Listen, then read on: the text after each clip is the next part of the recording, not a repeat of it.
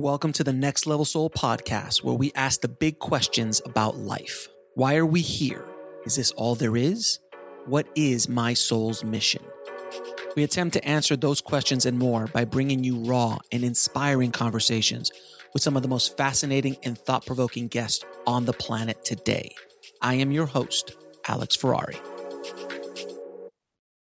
I'm always looking to help the Next Level Soul audience take their soul to the next level. And I've been able to partner with Mind Valley to present you guys with a ton of free masterclasses between sixty and ninety minutes covering mind, body, soul, relationships, and conscious entrepreneurship. Some of these masterclasses are taught by spiritual masters, relationship experts, best-selling authors, legends in the personal growth and spirituality space, and so much more. So if you want to sign up for any of our free mind, body, and soul masterclasses, just head over to nextlevelsoul.com forward slash free. Disclaimer: the views and opinions expressed in this podcast are those of the guest and do not necessarily reflect the views or positions of this show, its host, or any of the companies they represent. Have you ever wondered what dreams mean for you? Are they messages from the other side? Are they your subconscious try to work things out to help you deal with trauma or stress? Well, today's guest is here to help answer those questions. We have on the show Linda Schiller, and she is an expert in dreams and has been doing it for over four decades. She is a mind, body, and spiritual psychotherapist, consultant, author, and international teacher. She facilitates group dream circles and provides individual and group consultations and trains professionals on working with dreams. So let's dive in. I'd like to welcome to the show Linda Schiller. How you doing, Linda? Hi, I'm good. Thank you. How are you, Alex? I'm very good. Thank you so much uh, for coming on the show. I pre- really appreciate it. I'm in- excited to talk about uh, your new book, uh, P T S Dreams and Dreamwork, and how to decode the soul's wisdom, mm. and all sorts of interesting things that in the work that you do. But my first question to you is, when did you start your spiritual journey? Mm, I think you're the first person who asked me that. Maybe at all, and certainly as a first question. Um, so, bravo.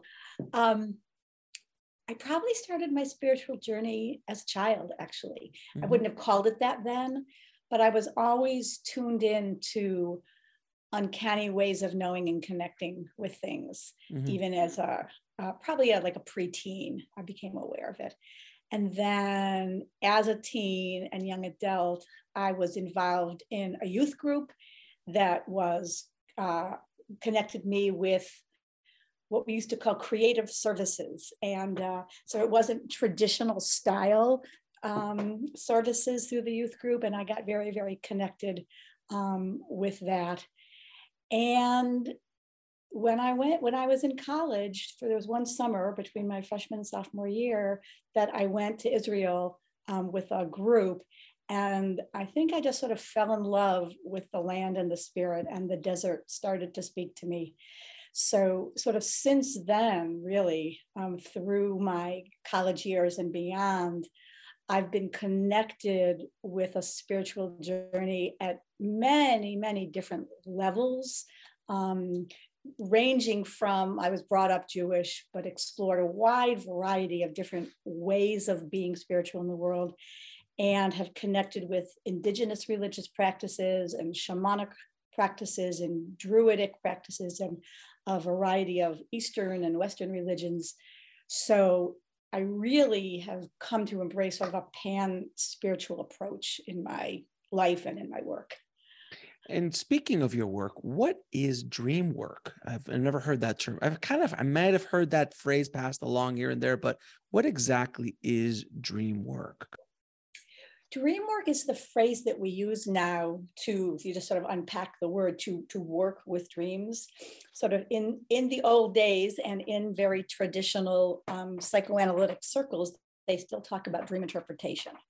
We in sort of modern dream work parlance, do not interpret your dreams or anyone else's.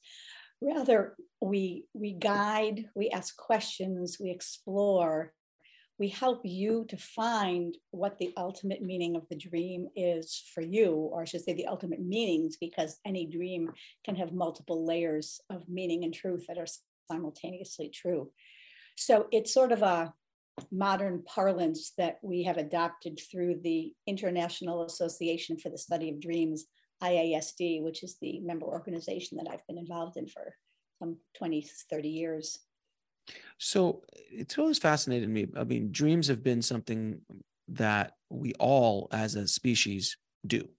It right. is uh, every, every human being on the planet dreams right. at one point or another. And there's been very many theories in regards to why we dream. Some say that we're working out subconsciously, the stuff that we have to work out subconsciously kind of manifests themselves into dreams. Others on a more spiritual side is that that the universe, uh, you know, whatever on the other side is trying to guide us with it, warn us, help us, uh, you know, even relatives that pop up in your dreams are just there to kind of just say, hey, it's going to be okay, uh, kind of vibe. Where does, in, in your work, where do you land, or do you do a little bit of all of that?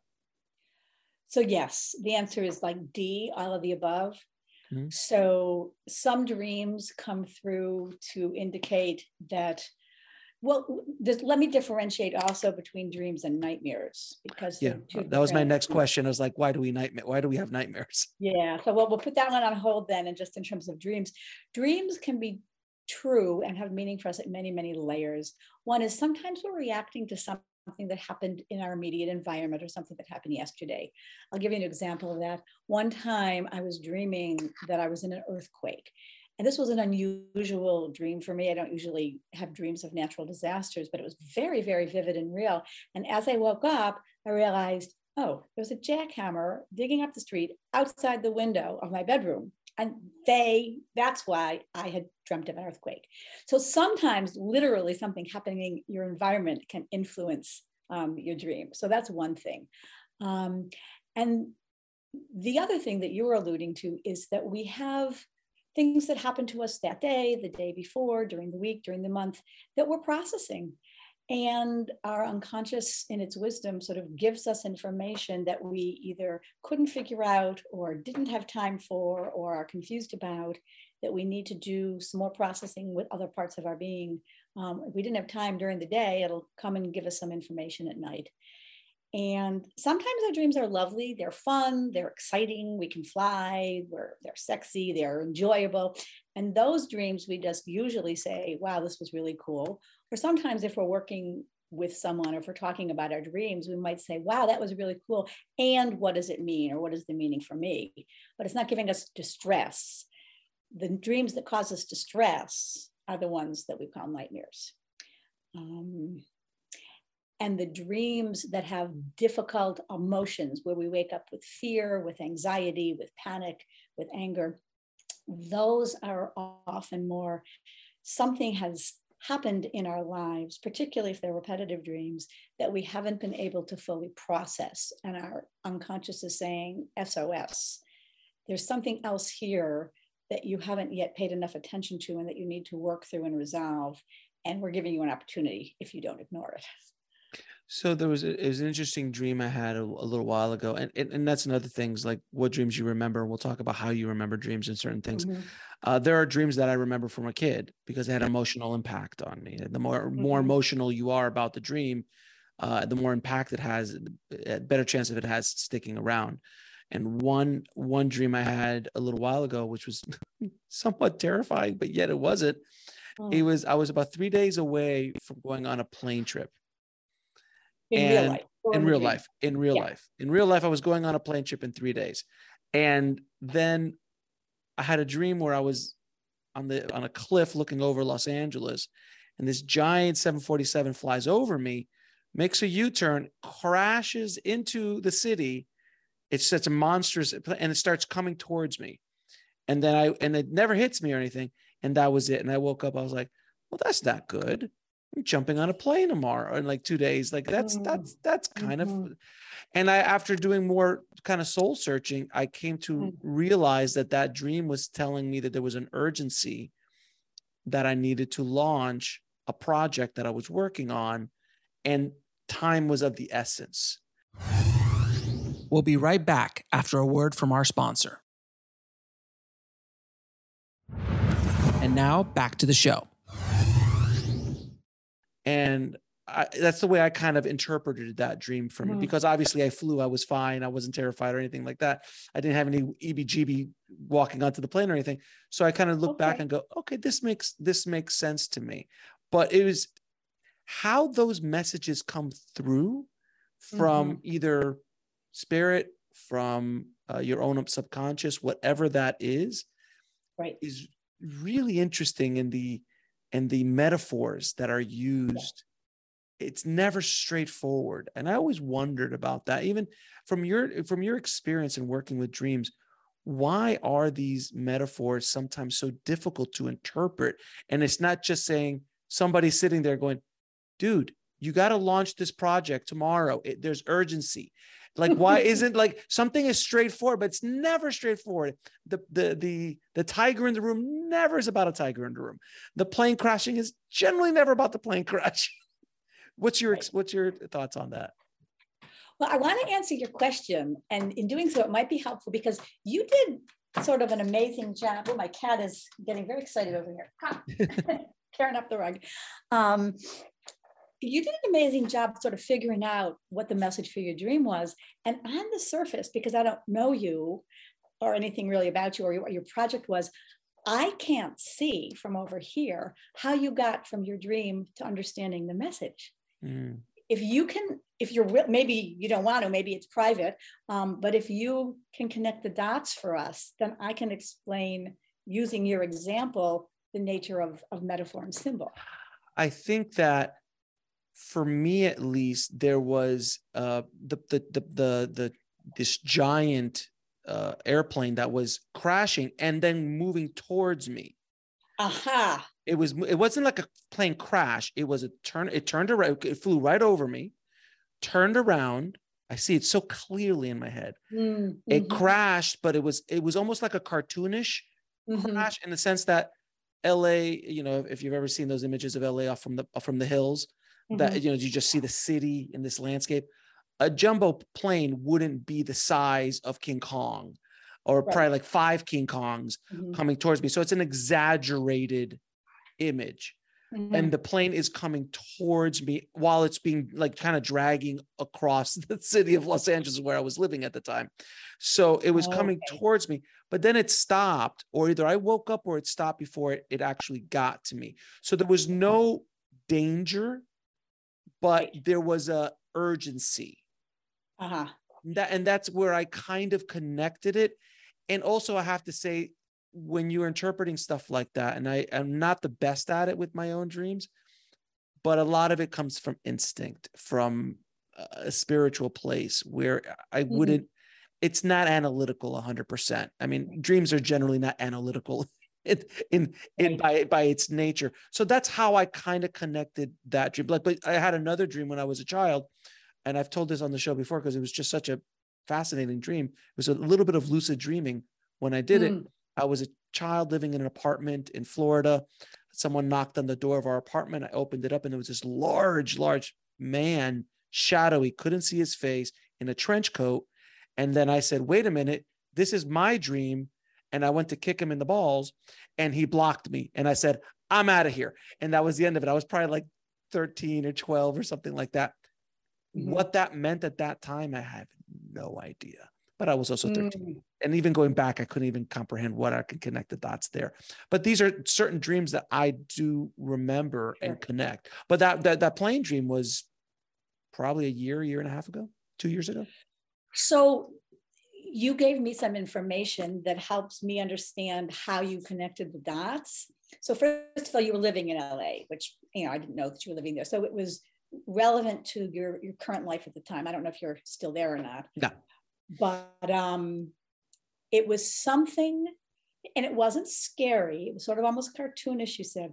But what you took, what you said is that it was instinct and from a spiritual place. And you just kind of had a gut reaction about this is what it means. Um, those are really, really good ways to go with unpacking or understanding a dream. Those instincts, mm-hmm. those spiritual connections, and what we call in focusing, a form of um, somatic therapy, a felt sense. You had a felt sense in your body.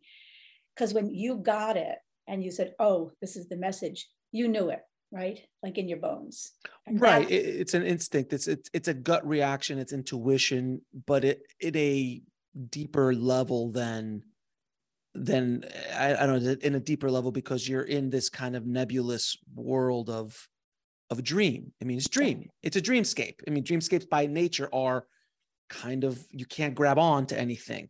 So it, it really is truly uh, an instinct uh, that, that I went through. Right. So what you took especially from this, was it something really, really big was right. heading towards you, and, and it had to change direction in order to be heading toward you. And that is was the main point, it sounds like, of the dream. Mm-hmm. I can't escape this. I can't avoid it. It's heading toward me. It's where I live right now. So at an unconscious level, maybe you were thinking, what in my life is heading toward me that I really can't avoid? I really have to deal with this. And you figured out, oh, there's this big project. I can't put it off. Oh, and I, can, and I can tell you what the project was. It was. And you talk about a redirection. It was this show, launching the show. Okay. And this was a very big project at the time. But I had, I had two to three weeks from the moment I decided to launch it to actually launch it, to build everything from scratch, get guests, do everything I did. I did it in a three week period to launch the show. I mean, I've, you know, I've got six years prior of, of experience at, you know, interviewing and doing podcasts. So I, I had the skill set to do it, but it was still very big. And it was also scary for me because I was jumping into an arena that I had not ever jumped into, which is the spirituality world, personal growth world, health mm. world, what I talk about on mm. this show.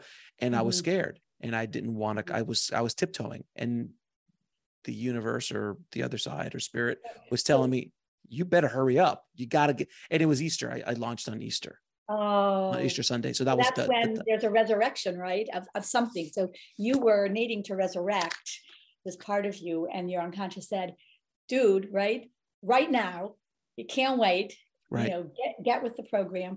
And what I love is that you were changing course in your life and your yep. work, and you were moving, here's the metaphor, which is often a pun, you were moving on to another plane of your mm-hmm. work. Mm-hmm. So there was the plane in your dream. Literally, literally another plane of, ex- of, of evolution, if you will. Yeah. No, so it's, but as you can see, there's so many layers to what, just this little example that I kind of tossed out there. Mm-hmm.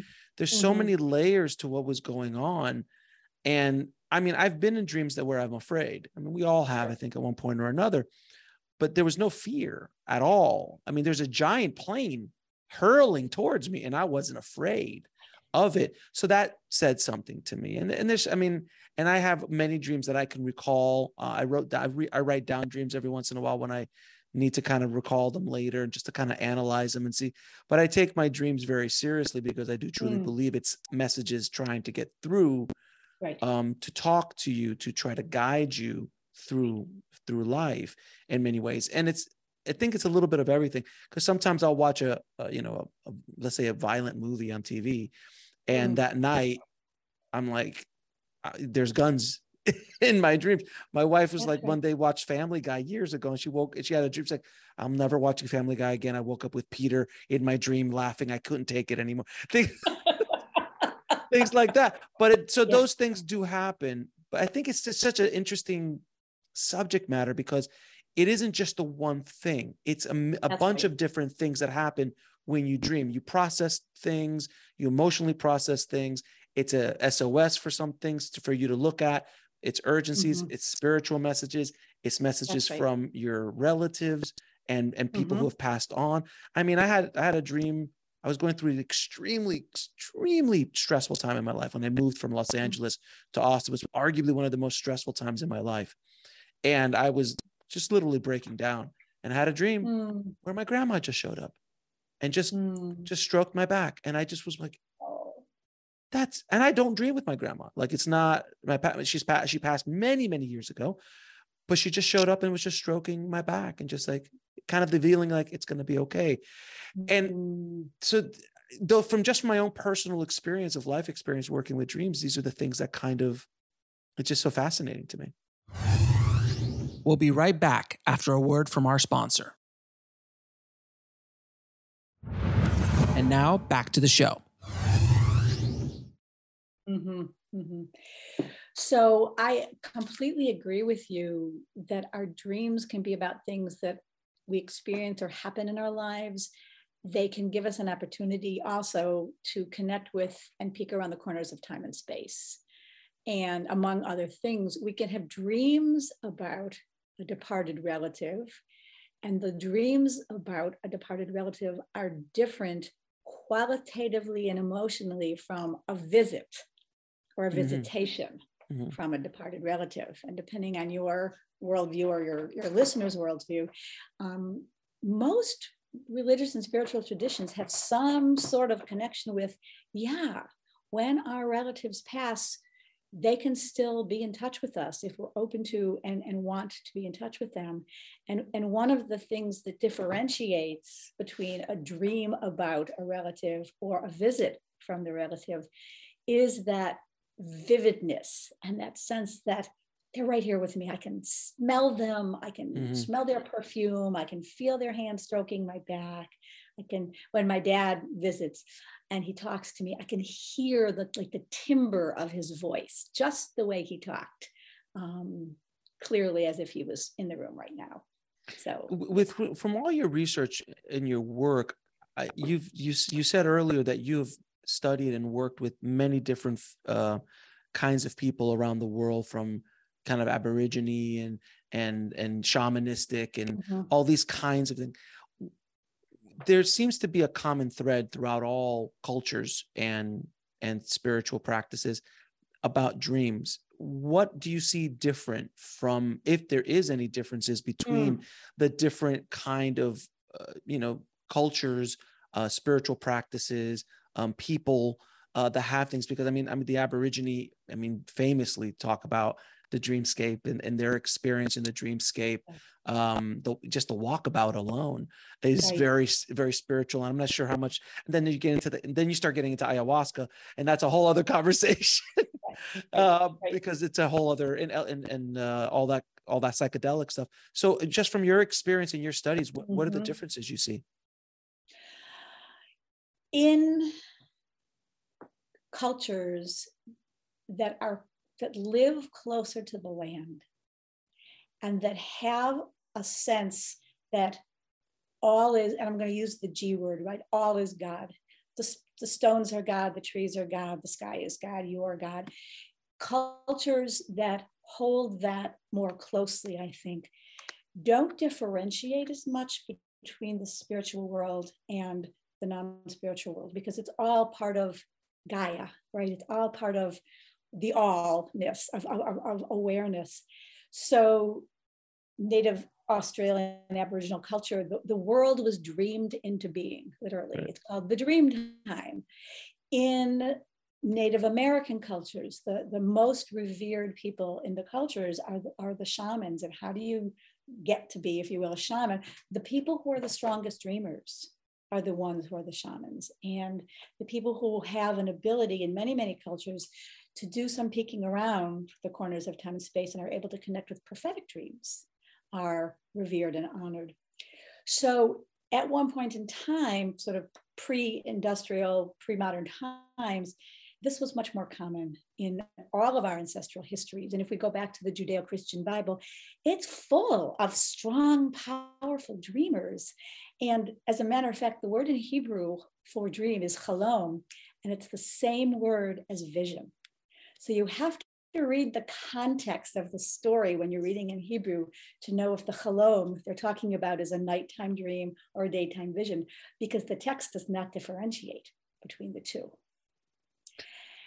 In our more modern, postmodern world, I think we pay less attention to our dreams. We don't respect them as much. science has become elevated to a place where if you can't prove it in an experiment in a lab, it doesn't exist. And believe me, I am a big fan of science. Thank God for science and thank God for modern medicine. And I don't think that's the only answer. So I think as we are moving into uh, a time, we, we hope, where we're integrating Eastern philosophy, Western philosophy, modern medical advances, um, ancient knowledge from our ancestors. If we honor the dream more, we'll, we will remember it more. If we think it's important, we will remember it more. If we pay attention to what are the messages coming from either inside or outside ourselves that come through in the dream, then we will have another source of wisdom um, in addition to what our left brain can give us. It's really interesting because I've had a lot of neuroscientists and scientific minds on the show talking about not only science, but how science is starting to catch up to That's spirituality. Right. I right. mean, with just quantum uh, mechanics oh, yeah. uh, and quantum, quantum physics, where they've just realized, oh, there's no space. We're all energy. There's like, if you go all the way down, there's nothing solid about us. Yeah. We, and that's something that's been talked about in Eastern philosophies mm-hmm, for mm-hmm. thousands what of we're years. Seeing now is, you know, Einstein, he, he hit the nail on the head, and we're just now starting to catch up to um, sort of prove, if you will, the things that he theorized about. And E equals M C square, right?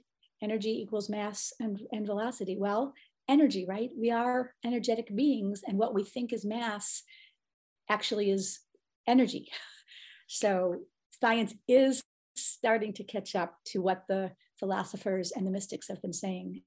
So quantum physics and mystical practices are actually have a lot in common. Very, very much so. And it's starting to, it's starting to really catch up. I mean, just if, over the last fifty years, the, this, the scientific experimentation or uh, uh, on meditation alone, right. which is right. talked about for literally thousands of years, the benefits and what it does to you and all that stuff. Now it's actually, they actually are plugging Buddhist monks up and, right. and, and, and, you know, people of enlightened spirit to see what's inside their brain. And they're going, oh, oh, there's there's stuff going on in the brain of these kind of meditators that doesn't happen in the normal brain. Mm-hmm. So it's it, it, it, you start getting into into the weeds and all of this stuff. It's really fascinating. But science is, I agree with you, it has been elevated to that place. But I think we're start. I think science has hit that that wall. I mean, quantum physics alone, they just there hasn't been a breakthrough in quantum quantum physics and. thirty years, I think, forty years is pretty much, we're all still fifty, sixty when it came up.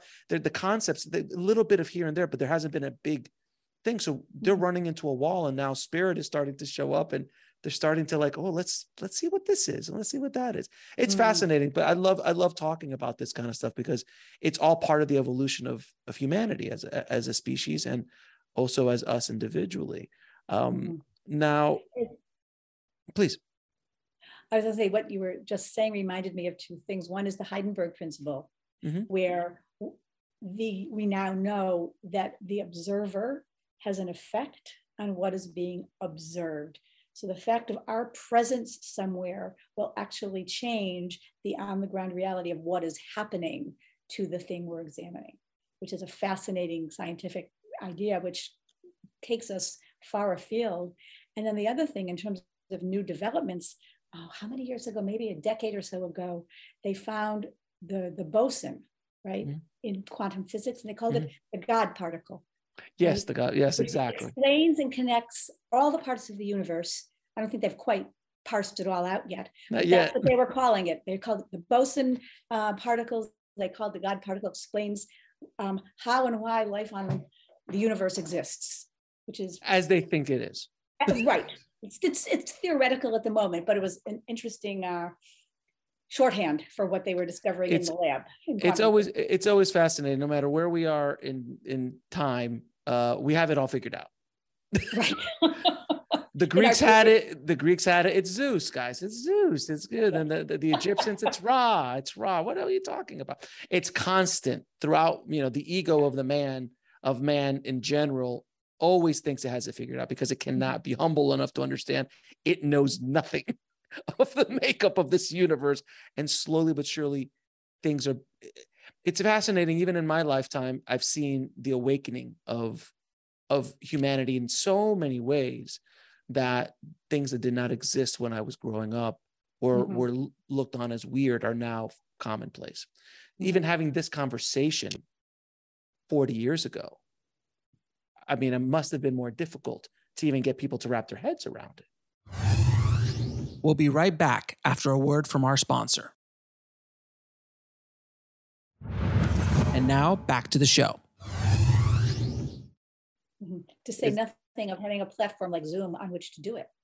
Oh, exactly. The technology, you would have to be doing, you know, inside of a hotel somewhere with twenty people that show up or fifty people that show up who are truly interested in, as opposed to someone just kind of like scanning their life and like, oh, this seems interesting, and are opened and, ex- and exposed to this kind of information, which is the brilliance of the technology that we have now. And you and I are not in a room together. We're across the country from each other. So it's a, it, it's very powerful stuff that we're talking about here. Um, but back to uh, in your first book, you you wrote about decoding the soul's wisdom. Right. Can you dive into what that means and how how can we decode the soul's wisdom? Your high, I'm assuming that's code for higher self, um, you know, more of a of spirit inside, or am I wrong on that?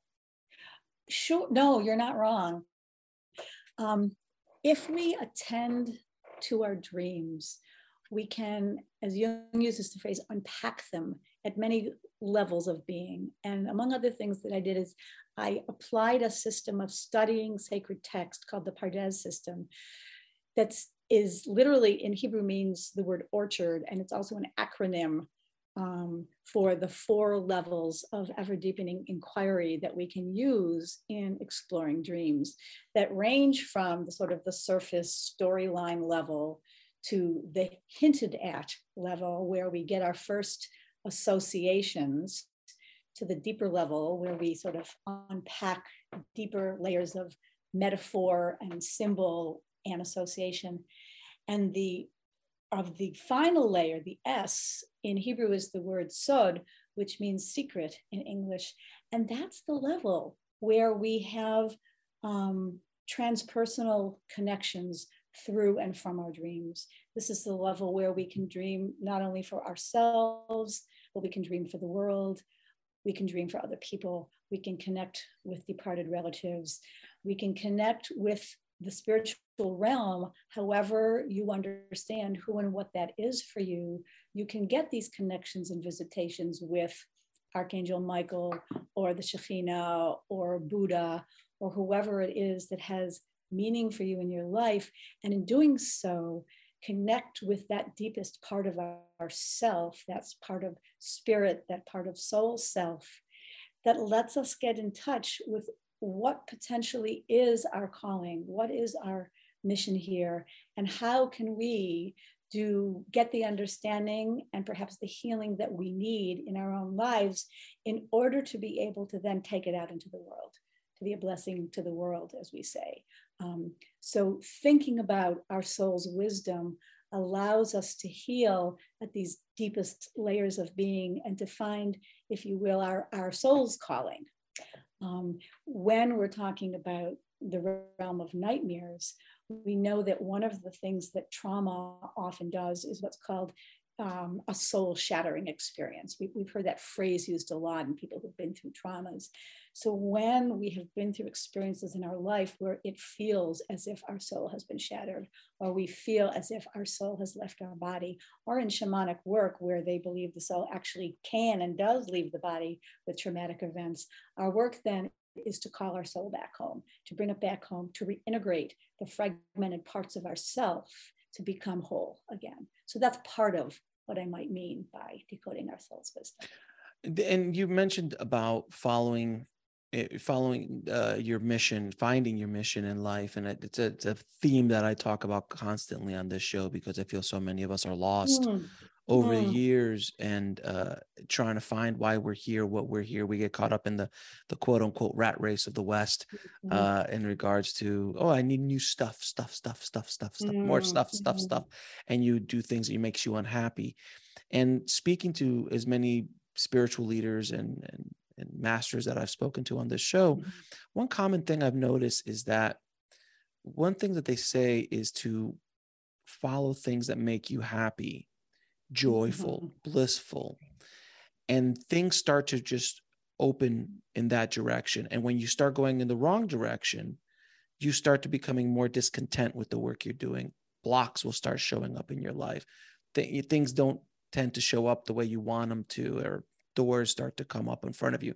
It's like something like when I started the show, doors were swinging wide open, mm-hmm. where when I started my first shows, it was a lot harder to get the ball rolling because I still was trying to figure things out. It, mm-hmm. you know, it took me years before I figured it all out, but I was happy doing it. And that was the difference, where when you're chasing a dream, you have to ask yourself, why you're chasing that dream? Why are you chasing it? Is it making you happy? If it is making you happy, then continue. You might have to struggle because that's right. part of life. Right. But if it's making you happy and you're getting enjoyment from it, keep going.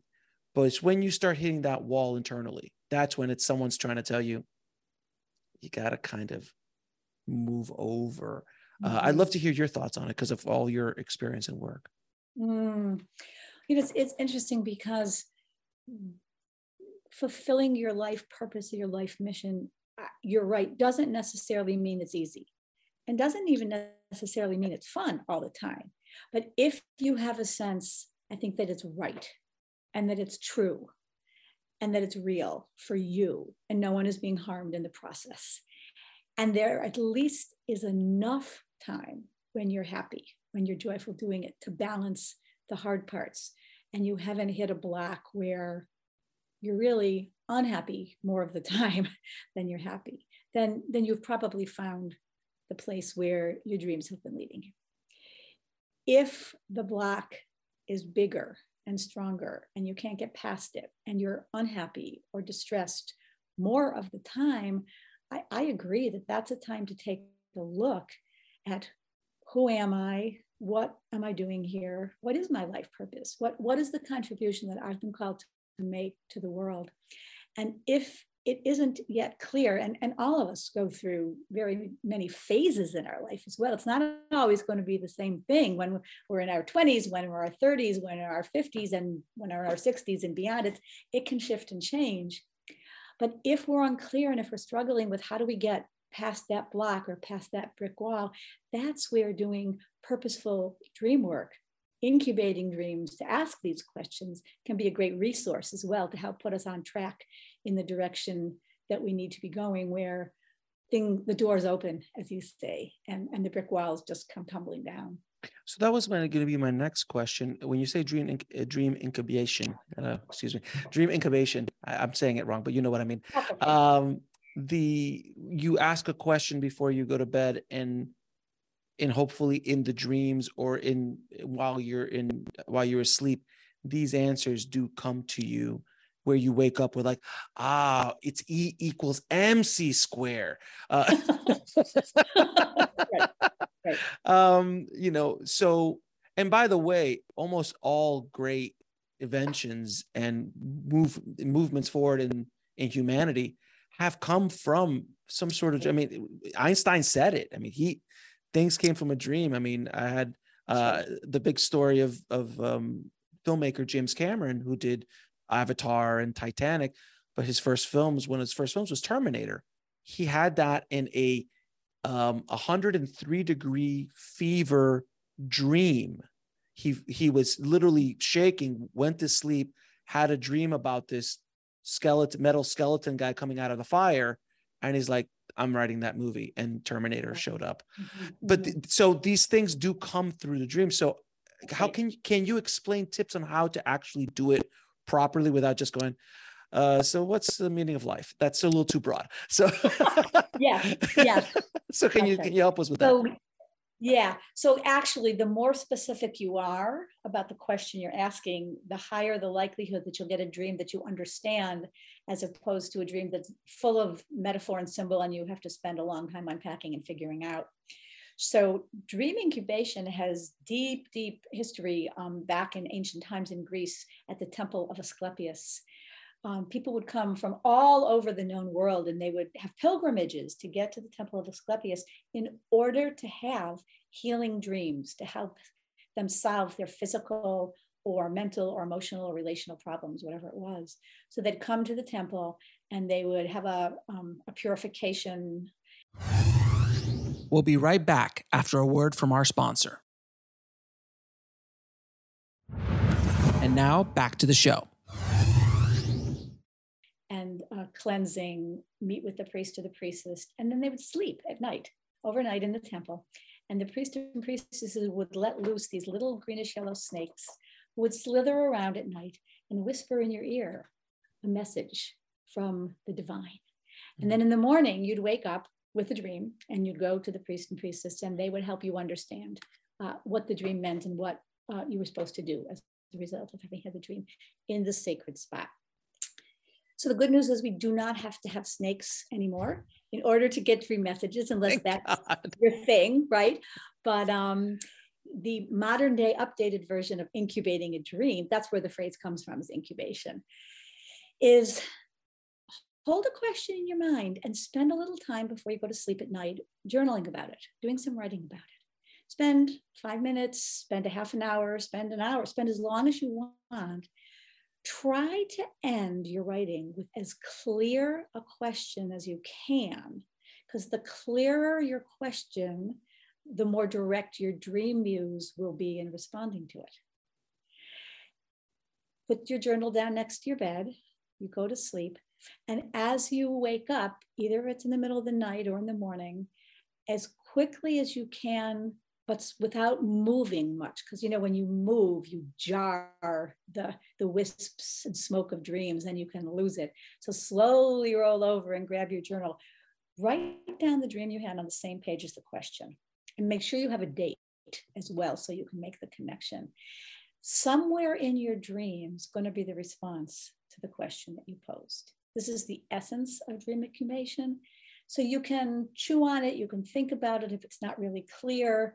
You can do some more journaling about your dream. You should can talk with other people about it. And if you can't still figure it out, do it again.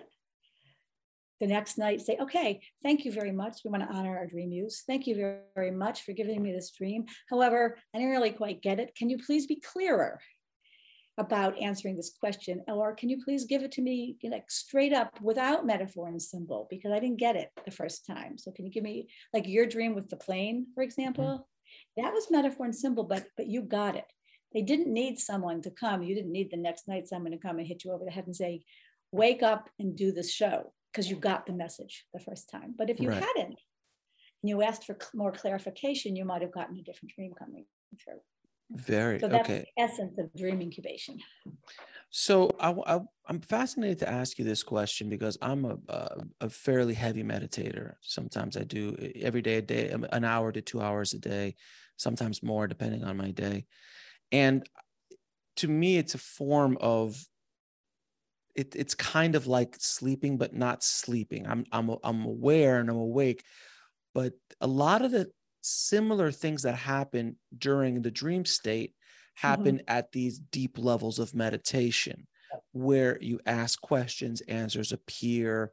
Um, maybe you have visions, maybe you have images that pop into your head that you weren't thinking of come in. What is your experience with deep meditators and dream work, if you will, daydream work, if you will, if better for a better word?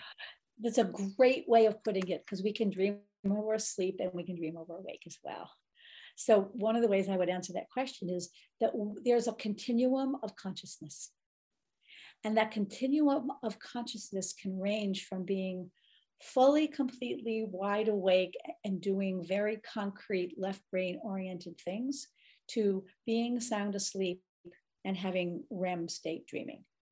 In between these two poles are a whole variety of levels of consciousness and awareness that are either closer to being wide awake or closer to being sound asleep. And meditation is one of those in-between liminal places where you kind of can access the best of both worlds. And you do get images, sensations, uh, messages through in that state that you wouldn't have received had you been checking off your grocery list in the store uh, right. or setting up the recording studio for the next interview. So when we can be in a place where our physical bodies are quieter and more relaxed, and we can quiet our minds in whatever way we use to quiet our minds, we sort of, I, I believe, and other people have spoken about this as well, we open the portal to be able to access these other states of consciousness. And it is the same value as the messages we get through from our dreams. It's, it's the same value as a dream coming through, whether we were sound asleep or somewhere in the in-between zone.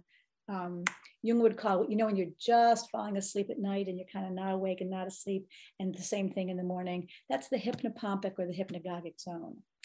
So my advice to dreamers of, of all types is value the messages that come through in these altered states of consciousness, whatever they are from, whether it's from meditating or from imbibing in some kind of a substance or that uh, drifting off to sleep state. Notice the messages you're getting, catch them, record them if you can, and then you can work with them just as you would work with a dream. I was talking to a sleep expert the other day, and it was a fascinating conversation because I, I told her about my sleep patterns that I didn't, I sleep, you know, I could sleep four hours, get up, have a full day of work, go to bed at ten, wake up the next morning at five, no problem. So I, my average is about five to six hours of sleep, and I function normally, completely fine. Don't drag, don't drag, don't do this, none of that. And, but I told her, I'm like, but I'm a heavy meditator. I meditate an hour to two a day. And she's like, well, first, there's two types of people. There's fifty percent of the population can benefit from naps. fifty percent cannot. Some people need nine hours just to get up and walk around. Other people can do it in two or three or four hours. You seem to be of that sense. But she's like, when I've done research, and she's a Harvard professor who does sleep research, mm-hmm. she said that when we study meditators, the processes that are happening in your brain and in your body that's right. happen in your meditation. So you're kind of catching up to like the repair, the, re the repair that your body goes through, that your mind goes through, the rest that it needs kind of is, you're doing it in your meditations as well. So you mm-hmm. have a combination of like that. So I, I can meditate for a couple hours and I'm fully energized like for the mm-hmm. rest of the day. So it's, it's, it's just, it was just an interesting, I don't know if you've heard that in your, in your studies as well. Oh, absolutely. The, the way we regenerate and renew and repair is individual. So, you know, different people do need, and I, and I'm familiar with the people who need really eight to nine hours, you know, even adults, not just kids. Mm-hmm. And then there are those like yourself. I'm always a little envious, you know, you can get by on four or five, but you, you make up for it in the right. day by meditating. So mm-hmm. you add that extra hour or two that other people are using for, for being in the farther end of the spectrum of aware of awake or asleep. You do it more in a liminal zone than in a sound asleep zone, but it kind of, for you at least, it's adding up to the same thing. You're getting your six to seven hours. I mean, part of it is through meditation rather than being sound asleep. Right. And it seems to almost, as well as that, the hour of a meditation or two hours of meditation is a more intense rest moment than even sleep, to, from her studies and my, and my experience as well, that it, it's condensed. It, it, it's you know, it's really, yeah. It's, that's really interesting because what that implies to me is that the purposefulness of your intention and creating the time and space in your life to meditate mm-hmm. is value added. Mm-hmm. Then it's night, I'm all tired, I'm going to go to sleep. The purpose is to go to sleep. But when you meditate, the purpose is to calm, renew, relax, connect. It might be that that's the value added, is your your intentionality around it. That's that, just a hypothesis. No, and that makes absolute sense, because there is an absolute intention. I'm like, I want to go. For me, for me, it's very blissful to meditate. Mm-hmm. um, I enjoy sleeping. Don't get me wrong. I love sleeping. I, I can do, I'd love to do it every day. Um, but meditation is, is almost blissful in, in, in its, in its state, the way I do it. So mm-hmm. I'm actually always being pulled back to it.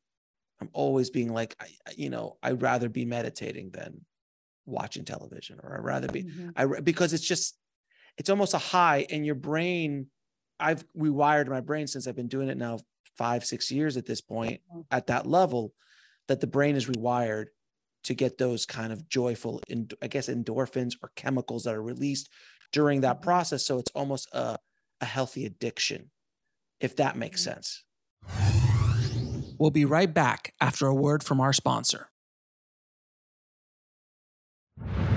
And now back to the show. Oh yeah, it's sort of stimulus response in a way.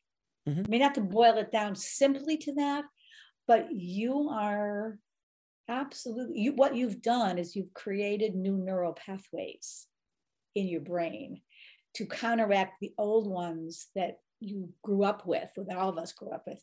And you've made the new ones through your repetition and your dedication to a meditation practice. You've created new neural pathways that are deeper, maybe, than some of the older ones. So your system more easily drops into them now. Oh yeah. You put more attention on it. Yeah. You, I can go in deep within five or ten minutes. I'm, I'm, I'm, I go, I go in pretty deep, and then sometimes it takes me a little longer, a little less, but it, it and, and again, it kind of all wraps around with our conversation of dream work, because I'm doing a lot of dream work within the meditation practice, as well as within, um, and while I'm dreaming.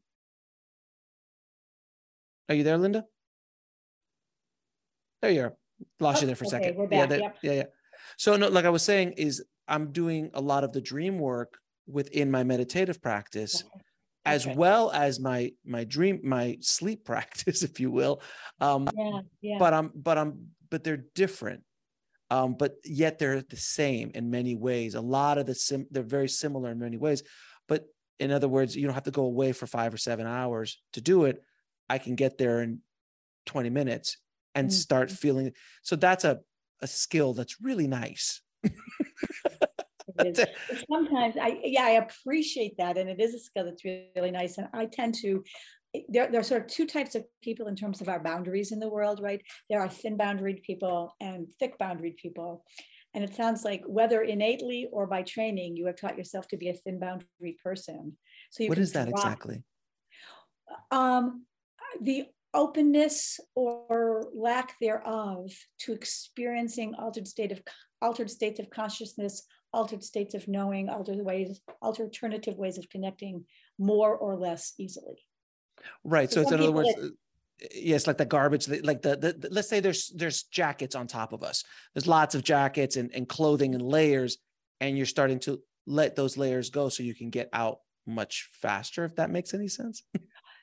That could be definitely one way of looking at it. Sometimes it has to do with kind of our hardwiring. So people who are computer scientists and people who are mathematicians and people who study geology may have a different kind of wiring, because that's what they're interested in and oriented to, rather than people who go into spiritual disciplines or spiritual practice or become psychotherapists or spiritual artists. Seekers. Artists, yes. So our, our wiring already is a little bit different. So we can train ourselves.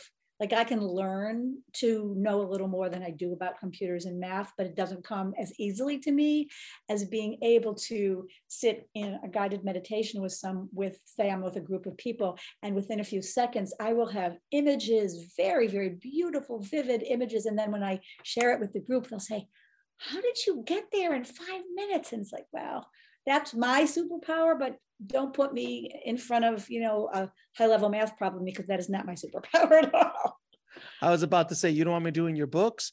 You don't want me doing any math for you. This is not where I am. But if in the artistic space, in the spiritual space, I have more of my, I'm, I'm more comfortable there. That is, a, and I love the word superpower because it is a superpower. Everyone has that thing, right. you know, you know, my wife is more analytical. She does mm. the math. She does the books.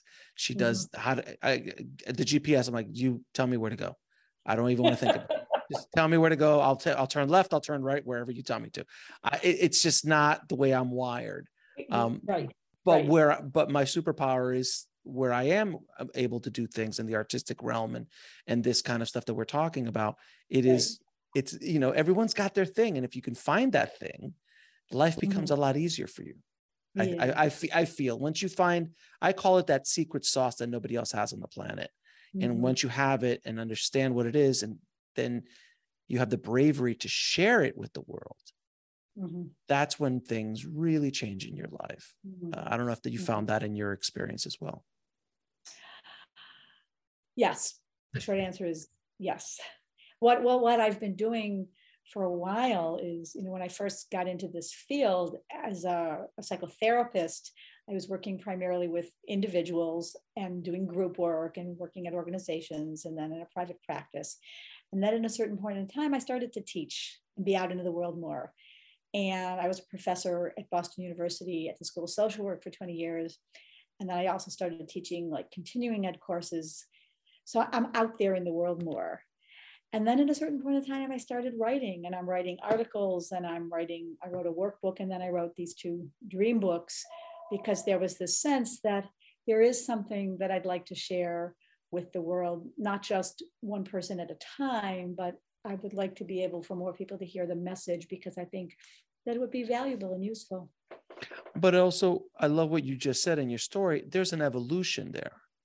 Yeah. There's an evolution, and that's where people get caught up, because they want everything, especially younger generations, want things now.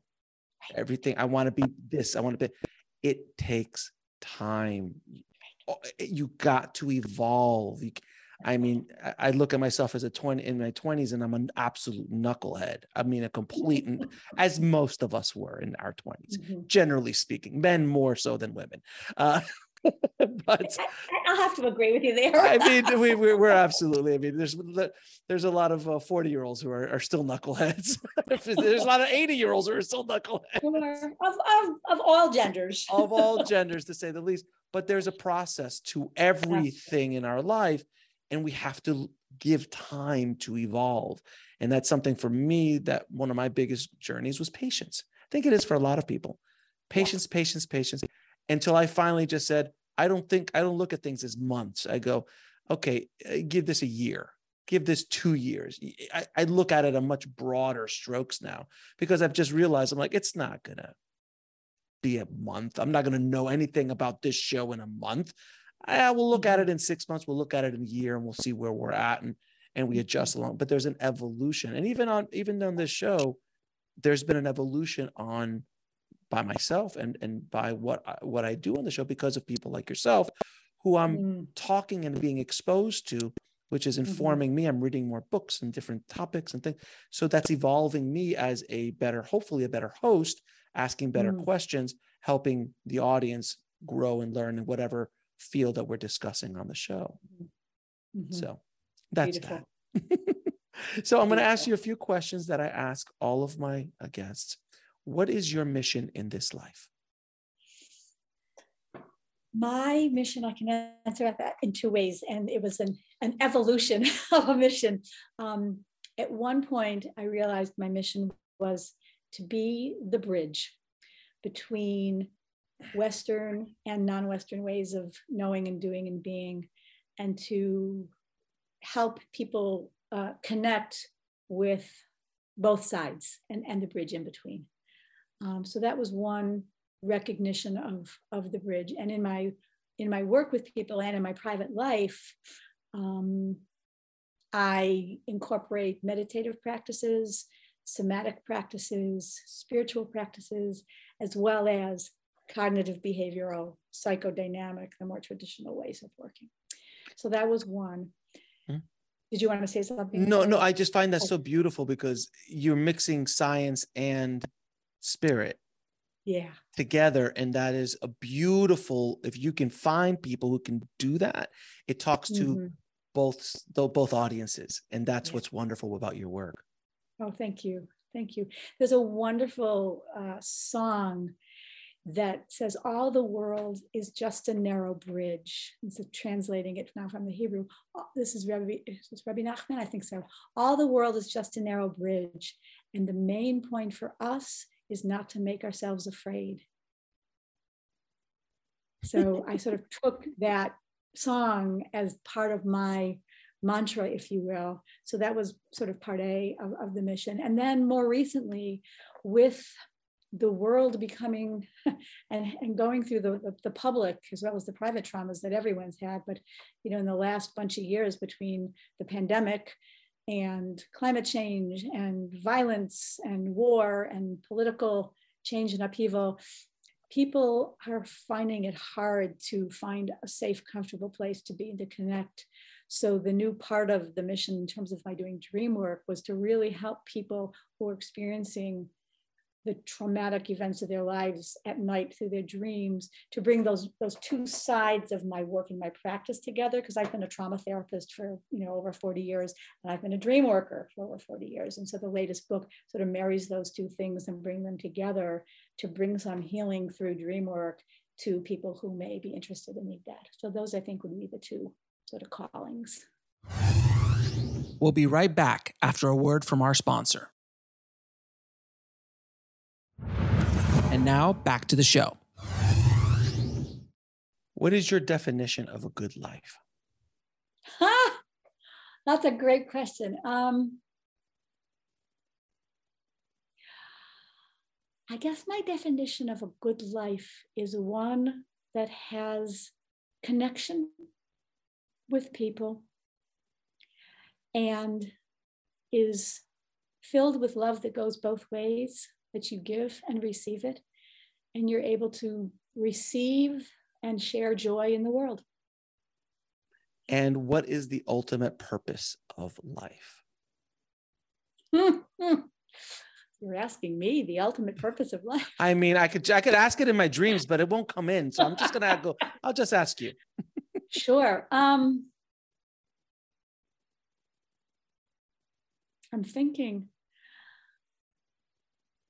I think the ultimate purpose of life is to share our light and to be able to be a blessing to help other people in the world. Um, that's a life well lived. Uh, fantastic answers to those questions, my dear. And where can people find out more about you and your new book, uh, P T S D Dreams? Thank you. So I have a personal website, Linda Yael Schiller, and that's L I N D A Y A E L S C H I L L E R, all one word, dot com. So you can read about my broad experience and what I do in the world. And specifically for the books, I have two dream works out, and the most recent one, P T S dreams dot com. So P T S D, and then the word, the D is connected with dreams, so it's P T S dreams dot com. There's a website there, and there's also a website for modern dreamwork dot com. So either of those two websites will give you information about the books and how to connect with them.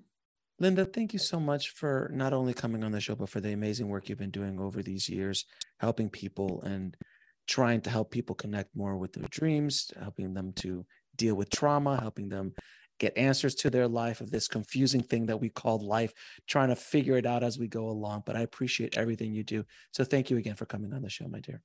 You are very welcome. Thank you so much for having me on, Alex. It's been a pleasure.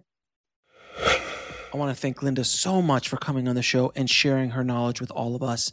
If you want to get links to anything we spoke about in this episode, head over to the show notes at nextlevelsoul.com forward slash 145. And if you've only been listening to this over podcast and you want to watch these amazing conversations, please subscribe to our YouTube channel at nextlevelsoul.com forward slash YouTube.